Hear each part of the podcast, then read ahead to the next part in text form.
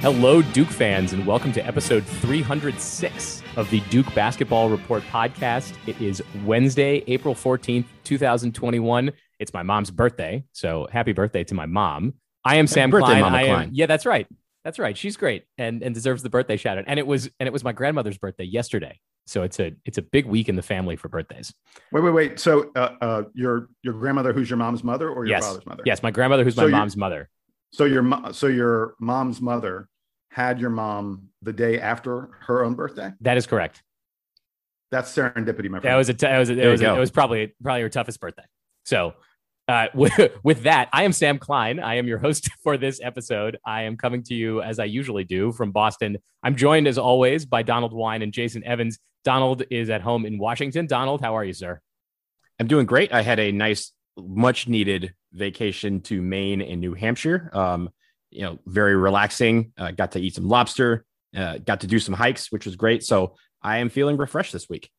Excellent, excellent. And Jason Evans is also here from Atlanta. hey, I have been hard, hard, hard at work on editing Return to Glory episode three, which is about the game against Maryland in 2001, the Miracle Minute game. And uh, it- it's been a, a ton of work and a ton of fun. And I can't wait to get that out to folks later this week. Well, the, the first two episodes have been excellent, and and we hope that that people are tuning in to those. Obviously, you can find them in your podcast feed, same place you, you find these episodes. So so enjoy those episodes from Jason. We are going to get very shortly to an interview that we just conducted with a uh, member of the Duke family who isn't necessarily a, a basketball alum, but uh, David Rubenstein was the chair of the board at, at Duke for for four or five years. He has been a, a major donor to Duke and to a number of other causes, and we have a great conversation with him coming up. But before we get there, I know that there are a couple rumors to address this week. There's no hard news. We don't know yet what Matthew Hurt is doing. We don't know if anybody is is officially joining or or leaving the Duke basketball team. And and and there's no other sort of specific things to talk about. But Jason, can you catch us up on the latest rumors regarding the basketball roster for next year?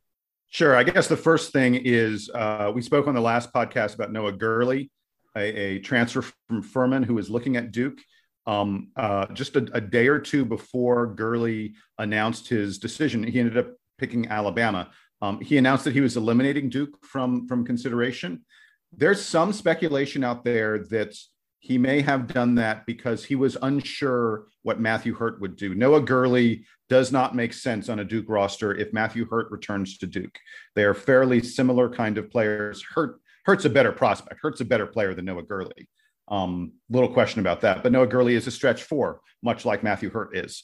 So there's some talk out there that Gurley may have eliminated Duke because of some degree of uncertainty about what Matthew Hurt's decision would be. A lot of people just assumed that Matthew Hurt was going to turn pro. There, there are more and more rumors that Matthew Hurt is really undecided what to do, and that um, that there's uh, an increasing possibility that he may come back to to Durham for one more season. I don't know. I'm not, you know, I'm not here to say that any of my sources are saying this or anything like that. In fact, I sort of think that Hurt hasn't made up his mind yet, that he is truly torn. But so while that's going on with the big men, there have been developments with the guards. Um, a lot of people have identified, looking at next year's roster, that Duke probably needs another ball handler. And, and it appears that Duke has zeroed in on a player named Jalen Blakes. He is a high school senior um, out of uh, Blair Academy in New Jersey. Uh, folks, you may recognize the name Blair Academy. It's where Luol Deng went to school, um, a very prominent basketball program. Um, Jalen Blakes is not the typical kind of Duke recruit. Most Duke recruits are top 50. Most Duke recruits are top 25 basketball players. Jalen Blakes is right around the top 100. Um, and, and so he's not someone who you, he's not a five star recruit. He's like a, you know, three, four star kind of recruit. Um, but he is a very solid point guard, uh, 6'2. He's got a 6'8 wingspan. He's known for playing really good defense because he's got such a good wingspan. Um, very, uh, very solid athletically. Um, th- this is a guy who who has a, a pretty big frame and is really good at using his body to get into the lane. Um, he's a good shooter. He's not, you know, he's not Trevor Keels. He's not a lights out outside shooter. He's not DJ Stewart in terms of his outside shooting. Um, but but he's a guy who can knock down the three. Um, and the expectation is because he's a guy who, like I say, is a top 100 recruit, but not a top 25 recruit, that he's someone who potentially would be at Duke for several years, probably all four. Um, he has not committed. Duke has not gotten Jalen Blakes yet. but that's the rumor out there. And there's a lot of talk that that could happen in a matter of hours or days. He, he was looking strongly at Pitt. He was looking at UConn. Um, and then Duke sort of just showed up. Uh, and and uh, there's lots of speculation that that Duke that he's enamored of Duke. This is a kid who's really into academics. He was also looking at Harvard and other Ivy League schools, and and Duke seems like a great fit for him. Jason, in the limited you know description that you just gave of Jalen Blakes, it sounds like he is a potential replacement for Jordan Goldwire in the sense that you, you have a guy that can defend, can kind of drive the lane, but be a, essentially a floor general type of point guard. Is that right? Yeah, I think that's a real accurate, a good accurate way to describe him. And I, and I want to temper folks' expectations. Look, I don't think he's going to be as good as Jordan Goldwire would be next year. Jordan Goldwire was an all ACC defender and a guy who was playing 20 plus minutes a game for Duke and, and would have continued to do that had he had he chosen to take an extra year here um, uh, in Durham. But um, I think Jalen Blakes is someone who can, a lot of people say he can mature into being another Jordan Goldwire, perhaps even better. I mean, let's not forget, Jordan Goldwire was barely a top 300 recruit. Jalen Blakes is a top 100 recruit. And there's a difference in the quality of those kind of players. The expectation is that it took Goldwire a few years to be really useful at Duke. Blakes, most people think, could be useful and could at least pick up some spot minutes right away. And of course, we'll we'll, we'll keep monitoring that. My my take on that is that it's going to be tough to get it's going to be tough for Duke to recruit a, a really high level guy to be the sort of backup point guard on this team because I think a lot of the minutes are probably already spoken for. But a four star recruit who is looking forward to two or three years of college, I think is is right in that sweet spot where Duke could bring them in and, and like you said, sort of play the Jordan Goldwire position. Maybe if they're a little bit talented, a little bit more talented than Jordan Goldwire was coming out of high school, then there are minutes available for that guy right away, or or at least in his sophomore year when perhaps there will be a little bit more turnover. I yeah, and, and, and I, I think it's the same way at the power four. I think the same thing happened with Noah Gurley. If you look at Duke right now, it's pretty easy to see six, probably seven guys um, who are, who are going to get serious playing time. So if you're a, a recruit or a transfer, a guy in the transfer portal who wants playing time right away, it, it, it's tough to look at Duke and go, oh, that's the place I should go. It's guys like Jalen Blakes who recognize that they probably need a little bit of seasoning and they just want, you know, they want a chance to get better in practice and they want maybe occasional, you know, spot minutes when you need them, you know, five, seven, ten minutes a game. Those are the guys that are sweet spot for Duke right now. And that's a, it, it's sort of a tricky position for Duke to be recruiting in because they can't say, yes, there are minutes available for you next year. It's really there are minutes available for you in two years if you work your butt off and and are able to you know show out during that season where you're more going to be a practice player than on the court. On the topic of of waiting it out and and sort of trusting the process, we have an interview coming up right now that I'm very excited to share with you. We've got, um, as I mentioned at the top, David Rubenstein, former chairman of the board at, at Duke and a, and a very successful businessman in his own right, agreed to join us here on the Duke Basketball Report podcast. So listen to the music, and when we come back, we will be talking to David Rubenstein.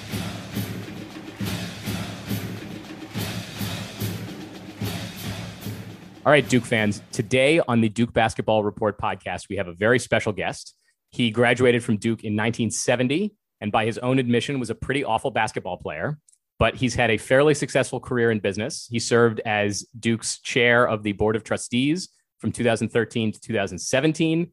He's donated lots of money to Duke. His name is on a couple buildings, including one at the Public Policy School, the brand new arts facility that's on Central Campus, and the new entrance and lobby to Cameron Indoor Stadium, which was just completed a few years ago. In his spare time from running one of the most successful private equity firms in the world, he also regularly interviews notable leaders from business, politics, and sports. So hopefully, he has a few things to say to us. David Rubenstein, thank you for joining us on the Duke Basketball Report podcast and uh, welcome. My pleasure to be here. Thanks for inviting me. Absolutely. Excellent. We will jump in. I, we're going to we're going to do a few different sets of questions with you. The first set of questions is about the basketball program and about Coach K. So I want to take it back to your time at Duke. This is in the in the late '60s. What was the basketball program like then, uh, as you recall being a student? well, in those days, uh, it wasn't difficult to get into Cameron Indoor, which was then just called Indoor Stadium. Uh, if you wanted to go to the game, you just walked into the game. Uh, so there wasn't uh, a, a flurry of Cameron crazy, so called. Uh, the team actually had gone to the Final Four um, before I got there, I think in the year or two before I had gone there, they had some spectacular players in the uh, pre integration era. Uh, Duke did not have an African American basketball player until the time that I was there as an undergraduate. Uh, but prior to that, they had some incredible players. Art Heyman was, of course, the player of the year in the early 1960s before I, I, I arrived. Subsequently, uh, Jeff Mullins and Jack Marin, Steve Vacendak, uh, Bob Verga was there when I was there. So they had some pretty good players. Uh, today, these players would probably be undersized uh, by the standards of today. And in those days, you also had uh, uh, freshman teams. Um, so you had people couldn't play on the varsity until they were sophomores. I think Duke had a very good reputation as a basketball school in those days, but it wasn't quite what it became later on, obviously. And when Coach K was hired in 1980, what was your impression of the basketball program and what was your initial impression of him? Well, I would be less than honest if I said I had focused on it. In 1980, I was working at the uh, in the White House, and my main focus was uh, trying to get Carter reelected. So I didn't worry about Duke basketball, honestly, as I know that's a shame to say and probably sacrilegious on this uh, podcast, but it wasn't something I focused on. Did you um, did you follow the the team? I, I know that. Sorry, so so Carter doesn't get reelected, and you have to go back to private practice. Do you then get more time to to watch any basketball, or did you did you have any impression of Coach K in those early years when he was struggling, and and I think a lot of the support was not behind him? I didn't spend that much time on it, honestly, in those days. I'm a fair weather fan. When they win a lot, I then take credit for it and pretend that I'm involved. When they lose a lot, I kind of say I barely went there. So I didn't really um, obsess over it that much.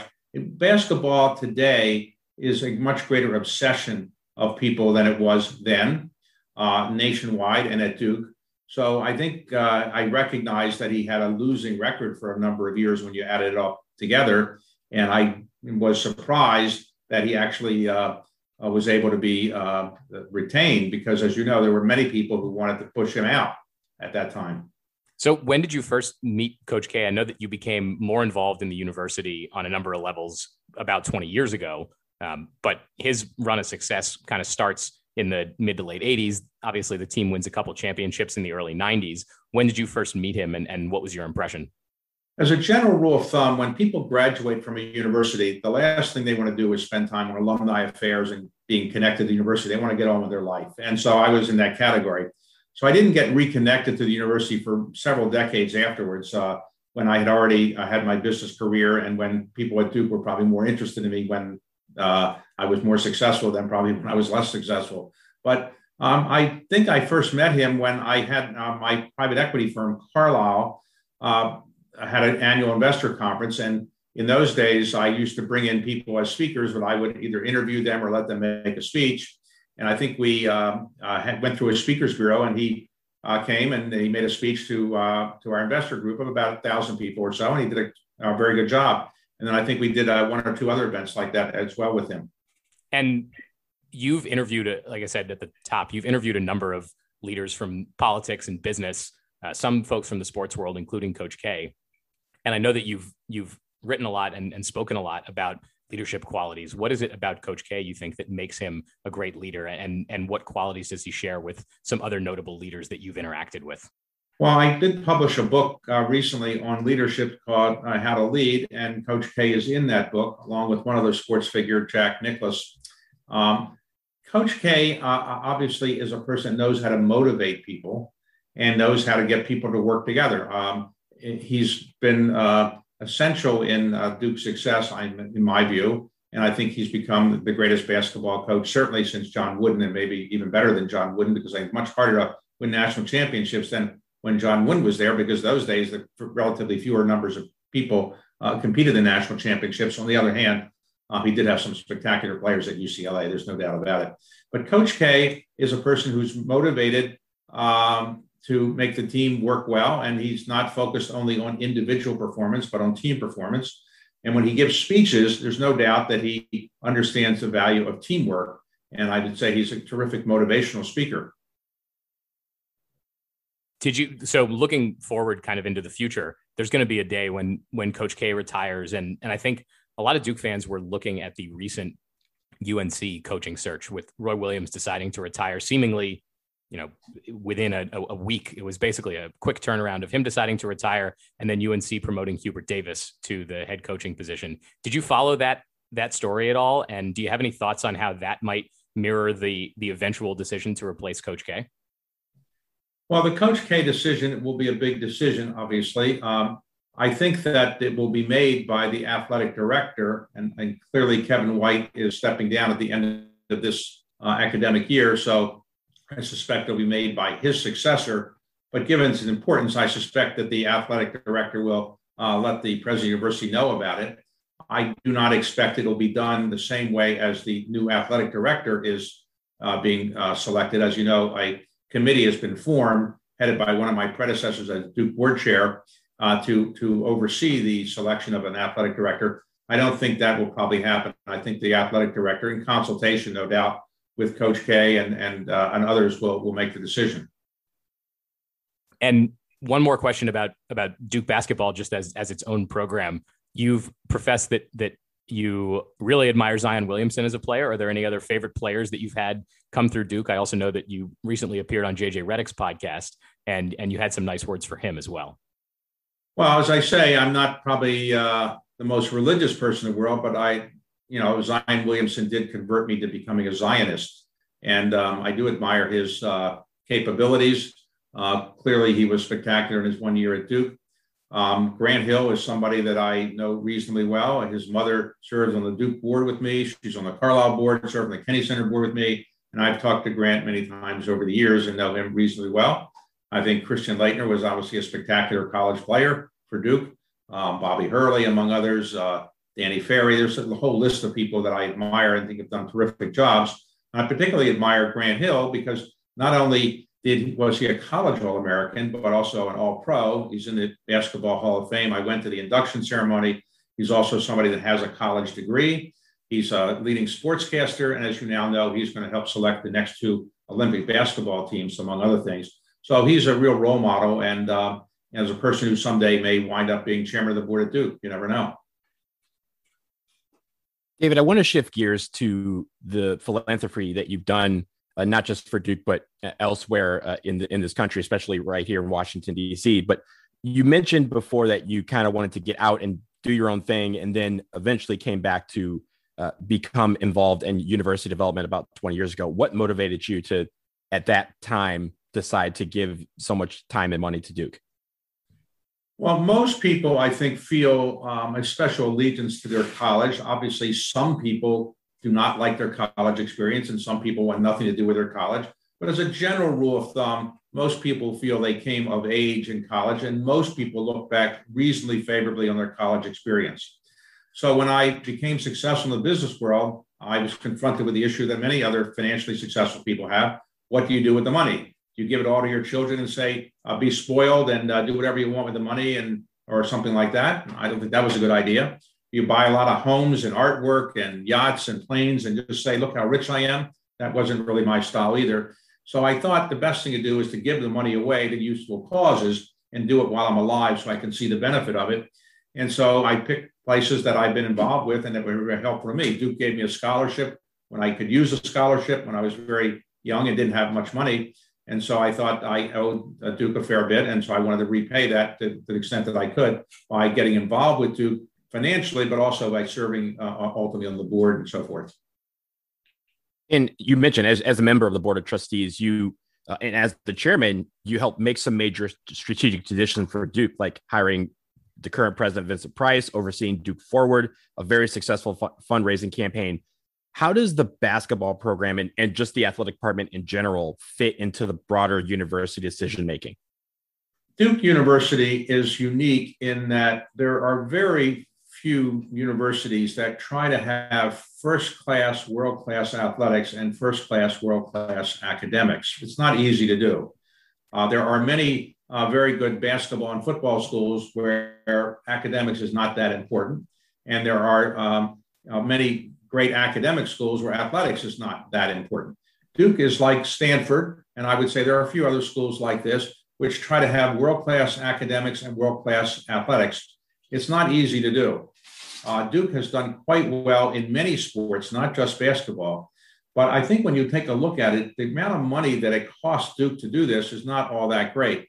Um, I suspect that the subsidy is, I don't know exactly what the current numbers are, but when I was the chair of the board, uh, the revenue of the, uh, the, the, revenue, the revenue cost or the cost of the athletic program was something like 60 or 70 million dollars a year. And Duke was then, the university was subsidizing it to about $14 million a year. In other words, the revenue from the rest of the, of, uh, the athletic programs, the sponsorships and ticket sales and so forth, um, almost completely paid for the athletic program. So it wasn't like Duke was subsidizing it by a large amount. In fact, the Ivy League schools were much more uh, involved in subsidizing their athletic programs than Duke was.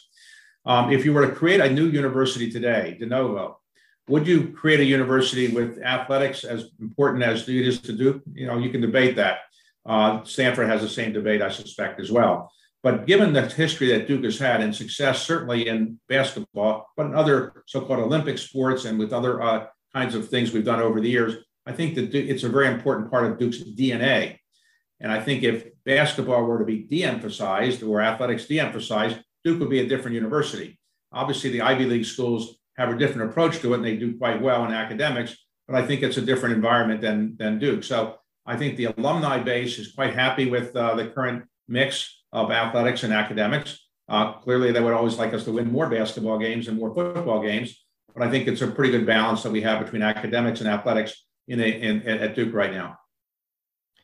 And as Sam mentioned at the top, you know, your philanthropic efforts is not just Duke. You know, I can, you know, as a DC resident, I don't have to walk very far to see several places and projects or artifacts that you have graciously donated your time or, or money towards. How do you prioritize all of these different efforts that you clearly have such an interest in?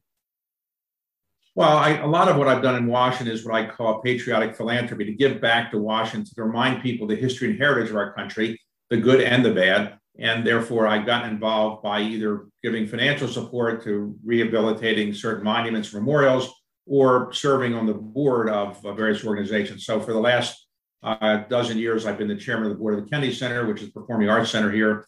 I recently uh, stepped down from being the chairman of the, uh, of the Smithsonian. I did that for a number of years. I am still chair of the Library of Congress board. I'm on the National Gallery of Art board and a number of other organizations in Washington. So I enjoy doing this. And I think uh, philanthropy is an ancient Greek word that really means loving humanity. It doesn't mean just rich people writing checks. So, my view, if you give your time, your energy, and your ideas, that's also very valuable. And so I try to do that as well. And um, I've been very pleased with it. And in the end, what are you going to do with the money and what are you going to do with your time? So I think uh, if you just be buried with all your money and have a big bank account and build a, a, a, pyramid to yourself, I'm not sure that's the best way to use money and best way to live your life. I think everybody should say, what am I doing on the face of the earth? How did I get here? What am I doing? What's my purpose? And I think people should come to the conclusion that in the end, you're trying to help other people. And that's the most satisfying thing in, life you can do help other people and if you do that, I think you'll have a more enjoyable life. And so I discovered that principle not too long ago, and I'm happily involved in doing it. My biggest concern is I'm not going to live forever, so I've got to rush to get what I want to get done as soon as possible. Get it done now. David, that's a beautiful philosophy. I, I just want to turn our conversation for a moment to college athletics in general, um, and, and, some big issues that that it is facing that's changing um, uh, literally in these very moments uh, that we're going through right now, we keep hearing that the NCAA is going to give opportunities to students to benefit from their own brands. And I'm talking about being able to market their name, image, and likeness here. I'm, I'm just wondering how you personally feel about that change coming to college athletics. And as a prominent university and alumni leader, how do you think those changes will affect the way Duke interacts with their athletes? Again, I don't speak for Duke at this point. I'm not on the board, and uh, I only speak for myself. I would say that it seems inevitable that we're heading in that direction.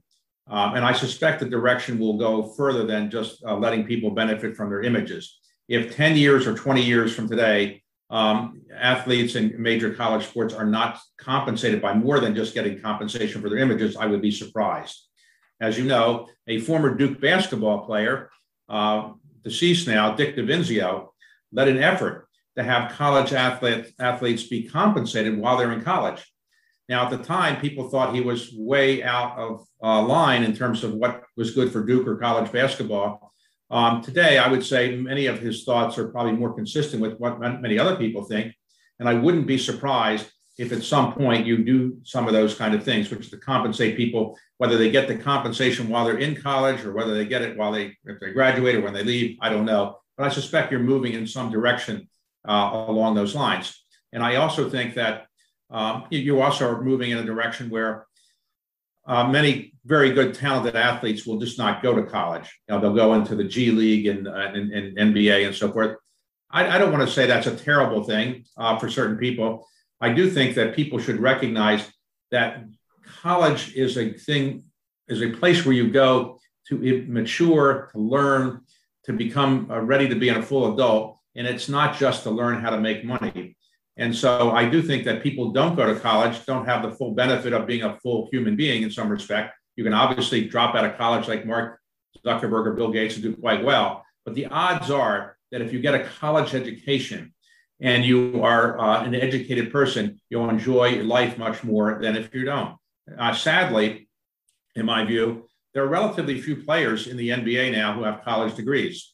Now they're making lots of money and maybe they're very happy with their lives, but I do think their lives would be fuller if at some point after their playing career was over, perhaps, or do something like uh, getting a part-time college education or getting some more out of life than just making money and being a basketball player, though that's a very um, good thing for them to do. I just think that education is a, is a great thing for everybody. And I'm, I'm sad that we've now reached the point where people only look at college as being a way to make money. Your answer, I think, spills into what my next question was going to be, but I'm going to ask it anyway. You know, over the last decade, Duke has become a, an increasingly popular destination for basketball players who are looking to just spend one, maybe, but probably just one year in college. And Coach K has said, you know, this change happened organically, and he's still recruiting the same kind of student athletes. It's just that the environment has made it, you know, so that they don't stay in school. Can I? I, I think I already know your answer from what you were just saying. How do you feel about these changes? And, you know, would you prefer if the NCAA and the NBA dealt with it differently? Obviously, it's a complicated question because you can't say to young uh, men, um, look, you don't have the right to earn your living the way you want to earn it um, until you get a college degree. Um, you know, we don't say that about other people in entrepreneurial ventures. People drop out of college all the time or don't go to college. They start entrepreneurial ventures and they're not involved in athletics and they do quite well and life goes on. So I would say, um, I Coach K, as you all know, because you know much more about Duke basketball than I do, um, he used to have a rule that unless everybody on the team graduated, he wouldn't put the banner up on the uh, at Cameron Indoor. Um, he had to change that when he started getting ones and dones and twos and dones and he wasn't happy about it, but he recognized life had changed and the world had to move forward in the way it was moving forward. Um, I suspect um, that you know at some point we'll have a situation where people who are ones and dones uh, will find some way of getting a college education. I think society should encourage them to do so. As we all know, when you drop out of college after three years, let's say Michael Jordan, I didn't finish his senior year. And a number of other people at Duke did not finish their senior year. Elton Brand left after a sophomore year. They had spectacular pro careers. Um, I think when you graduate, when you leave after three years, there's a reasonably good chance you'll come back and get a college degree at some point. Leave after two years, modest chance, but probably. If you leave after one year, I think the chance of those people going back and getting a college degree is really, really small. I haven't seen the statistics, but I'd be very surprised if the ones and dones have gone back and gotten college degrees part time or after they finished their college college career, uh, college their professional career. The thing that I think people should focus on is this: most people that go into the NBA are not Michael Jordan. Uh, they're not um, uh, people um, like uh, Zion Williamson. They are people that have an average of about three years in the NBA, three to four years. And then after three or four years, they're 25, 26 years old. They're out of the NBA. What are they going to do? Well, they're going to maybe be a college basketball coach, a high school basketball coach. Nothing wrong with that. But they're not going to have the income that they once thought they were going to have. I also uh, sometimes regret seeing people who go into the NBA draft thinking they're going to be a lottery pick, and then they find out that they're picked on the second round or they're not picked at all. And as you all know, the chance of your um, being an NBA player, if you're not picked at all, is very, very small. And even getting on the second round, uh, it's pretty de minimis. So, in terms of being a college player, so I mean, a, best, a professional basketball player. So, I, I wish wish that there was a better way to educate some of these young players that they're not going to make uh, a fortune being an NBA star. There just are a limited number of NBA players that are going to make large sums of money. But anyway, it's hard to tell 19 and 20 year olds what to do. And also, the basketball world has changed. In the old days, um, people came to college and they played basketball for four years. Lou Alcindor did. Um, Bill Walton did. A lot of the great players, they played four years. Nothing wrong with that, I think. And they did a good job and they ultimately had good pro careers as well. But they actually lived in the dorms. You know, maybe they had some special benefits as a living in a dorm. Maybe they lived off campus. Now, what you find to some extent is the ones and dones are the meal ticket for the family to a greater extent than before, and so the families sometimes move to the uh, to the uh, city where their their son is going to play basketball, and the, the, son really lives at home. And there's nothing wrong with living at home with your parents, and and you you have uh, you know home cooking and so forth. It doesn't you know necessarily give the coach as much influence over the the, the player as before when he's living at home and then the family just, you know, as soon as the player uh, finishes uh, the, the, the, the uh, NCAA tournament, he drops out of college. Um, I wish it were the case that people would come to Duke or other places, and if they're one and done, at least finish the academic year, go to classes and try to, you know, get academic credit. But I realize that that may be difficult to do. Um, so um, it is interesting. I'm not sure there's any other any other sport where people are basically going to college just for one year and dropping out. Um, even football, you tend to spend two or three years uh, in, in, playing NCAA football before you go to go to the pros. So it's a unique phenomenon, but you know, I, I don't think I don't want to be like the person who's the, the little Dutch boy with the finger in the dike saying, no, hold back the, the, the dam because I want to stop the world from moving forward. The world's moved in this direction and it's obviously worked well for some people. Take Zion Williamson. I admire him for willing to play at Duke after he was injured. Remember, after the injury, there was a lot of pressure on him to say uh, to not go back and play because he could have gotten hurt, and then you know the enormous amount of money he was going to make was gone. Uh, but he came back and he played, and I, I, I admire him for that. I hope someday he'll come back and get a college degree, but I don't know that he, you know, that's in his plans. I know. I just don't know. I have to tell you, David, if I could appoint someone the czar of college basketball or all of basketball, based on what you're saying, I wish you could be it. but uh, but unfortunately, such a position does not exist, and I know you're very busy with other things.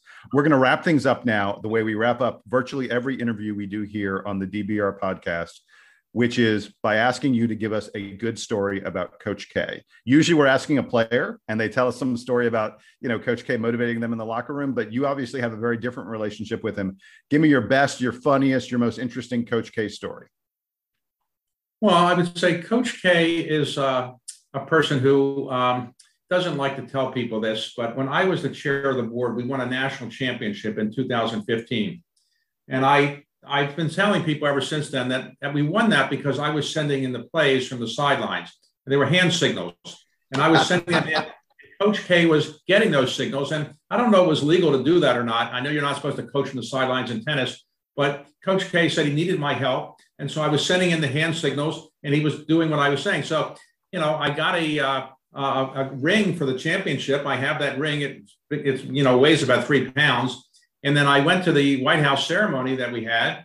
Um, and I think that that was really because Coach K knew that without my hand signals coming in, he wouldn't have been able to win that game. I said, put Grayson Allen in.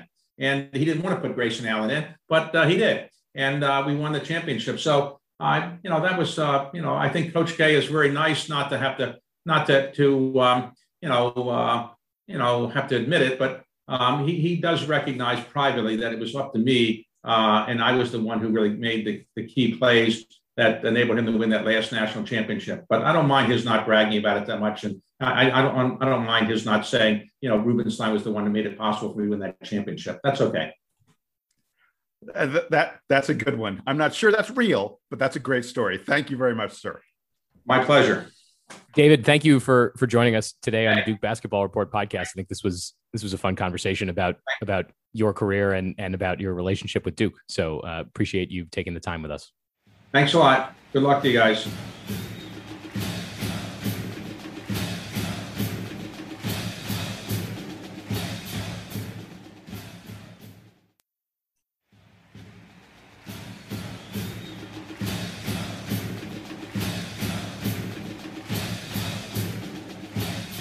So thank you again to David Rubenstein for joining us on the Duke Basketball Report podcast. Guys, let's do a quick reaction to that and sort of get your your takes on on that conversation. I think normally when we do interviews on the show, we're we're talking to people who played on the basketball team, works for the basketball team, are basketball writers in some way, but there are Duke alums out there that are paying attention to the basketball team who are who are not basketball alumni, who are not basketball players like we like we were not. So it was uh, it was pretty cool to have David on. Jason, I'll come to you first. What was a uh, what, what was a, a good nugget that that you got from David in that interview?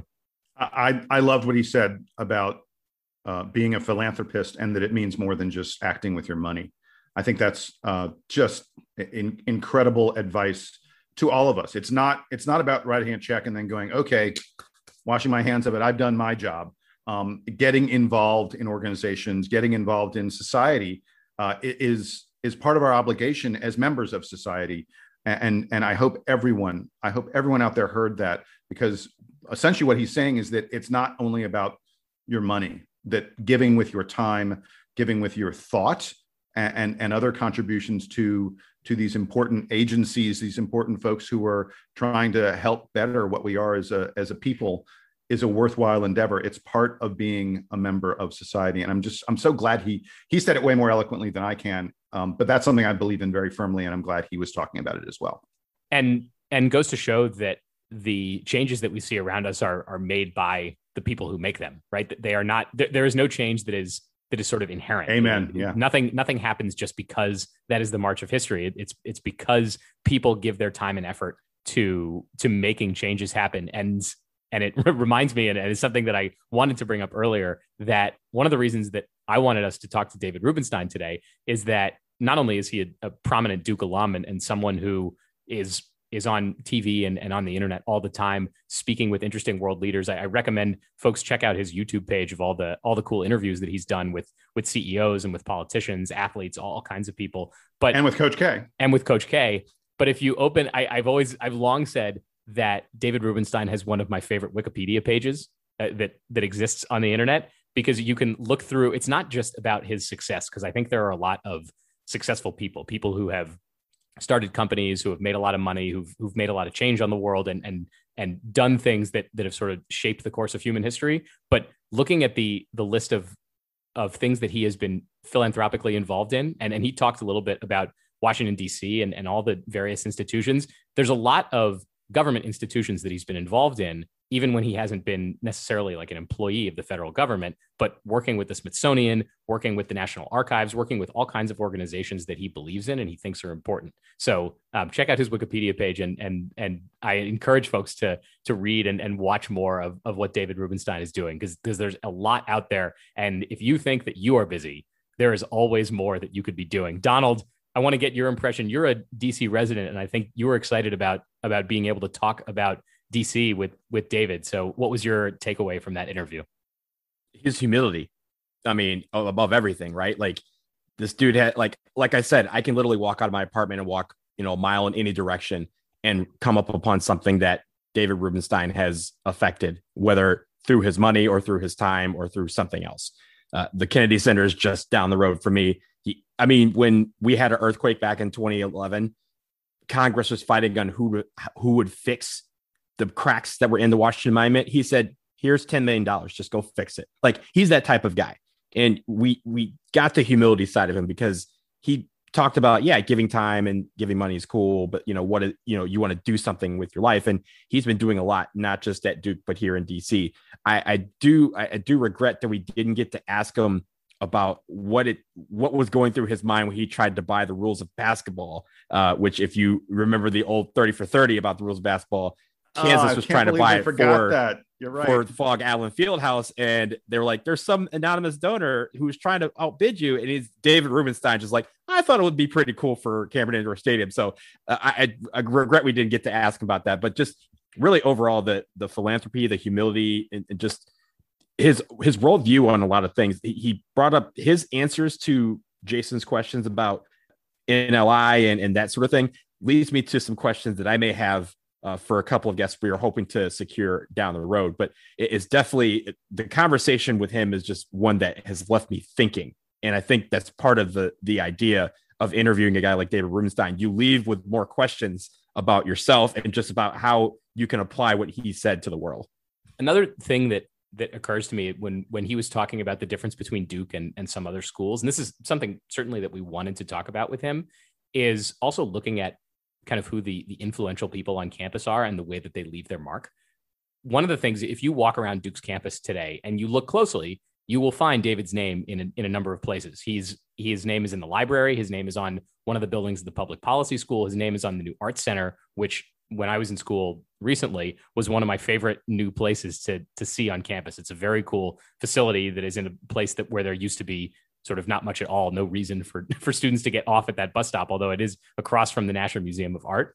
And what I appreciate about the work that he's done on campus is that it has enhanced but not fundamentally like you know made the the campus something that it is not and and he's sort of aware of the the the way the school kind of functions and is able to to put a lot of effort towards making it better but not making it in his own image it is not it is not now and and nor do i think it will become rubenstein university nor nor should it i think that there's a that there's an, an importance to that legacy that he is excited to to support yeah and the one thing that also struck me is he mentioned like you know i want to give money to things that I can see the tangible benefits of it while I'm still alive. And for all of us, right? Like Jason graduated in, in the 90s. Uh, I graduated in the 2000, early 2000s. Sam in the 2010s. 80s. I was oh, in you're the in the 80s. 80s? You're in the 89, 80s. Okay. baby. I heard Class I heard Donald say it, and I wasn't going to correct him. Class. I was 89. trying to make you younger, but you know, okay, 89. but the, the point is this, right? The the Durham that Jason went to school in is not the Durham that exists now. The the the Durham that I went to school in or Sam went to school in, and even the Duke that we all went to school in is not the Duke that exists today. So just the tangible benefit of us being able as alums to go back and, and see these new additions. We really have a lot uh, to compliment David Rubenstein for, but really in the last like five or six years under his leadership, Duke has become a much more beautiful place than it even was back when we decided to go there. So uh, really just again that humility where he's just kind of saying, yeah, I'm just giving money to stuff and and it's pretty cool. No, these things are really cool that he's doing, and some of the things that he has invested his time and money in have really benefited not just us as alums, but the future of Duke University. So, thank you again to David Rubenstein for joining us on the Duke Basketball Report podcast today. Before we go, Jason, I know that you've got a preview of the next episode, episode three of Return to Glory coming up. What can folks expect on that Friday drop? So, everyone on the team, you're going to hear from the entire 2001 team about how much they hate the Maryland Terrapins. so Plenty of respect, yes. So that is so that we're is all catnip. agreement. That is catnip for Duke fans. well, well, but wait. But I was going to say, at the great, the thing that I love the most, I think about this next episode is there's a story from Carlos Boozer about what happened when the Duke Blue Devils tried to get a meal after a key game against Maryland. And it's a it's a I, I was I was surprised by the story. Duke Duke was unable to get a meal in Maryland after they beat the Terrapins. I heard about this when I was in school. So this is not I mean this is not something that like was national news or anything, but definitely the players were pissed when they got back to campus because of this. So I'm really looking forward to this episode because I really look forward to how they interpret that story. So we will look forward to Jason's next episode of Return to Glory, which is going to be coming Friday morning. It is now Wednesday as we speak. I believe we're, we're going to get this out on Wednesday. Of course, as, as we've been saying, if there is any news in the Duke program, we'll get right back on to talk about it and, and give our quick reactions. We still have the survey open, tinyurl.com slash DBR podcast survey. If you haven't gotten a chance, we, we have had a lot of great responses in there, and I'm working on on collating the the findings and sharing some of that with you, the listeners, because I think there's there's some fun stuff that we found. One thing that I regret from the way that I they set up one of the questions is that I asked everybody to name their favorite other podcasts, and I did not make it an easily sortable uh, list of of names. So I'm working on that, and I will share when we when I get this done, I will share the favorite podcast of listeners of the Duke Basketball Report podcast, other than the Duke Basketball Report podcast, of course, because I'm because I'm sure that we are your favorite show. Uh, and and if it's not us, it, it's something else. You'll find out what that is. You'll find out many more things from us in the coming weeks. We have, as as we said earlier, some great interviews that are are coming together in the next few weeks. So look out for that. look out for us. Stay subscribed. Send us emails, dbrpodcast at gmail.com. Whew. I think that that is it for today. So, for Donald Wine and for Jason Evans, I am Sam Klein. This has been episode 306 of the Duke Basketball Report podcast. Thanks again to David Rubenstein for joining us. We will talk to you again soon. And until then, Duke Band, take us home.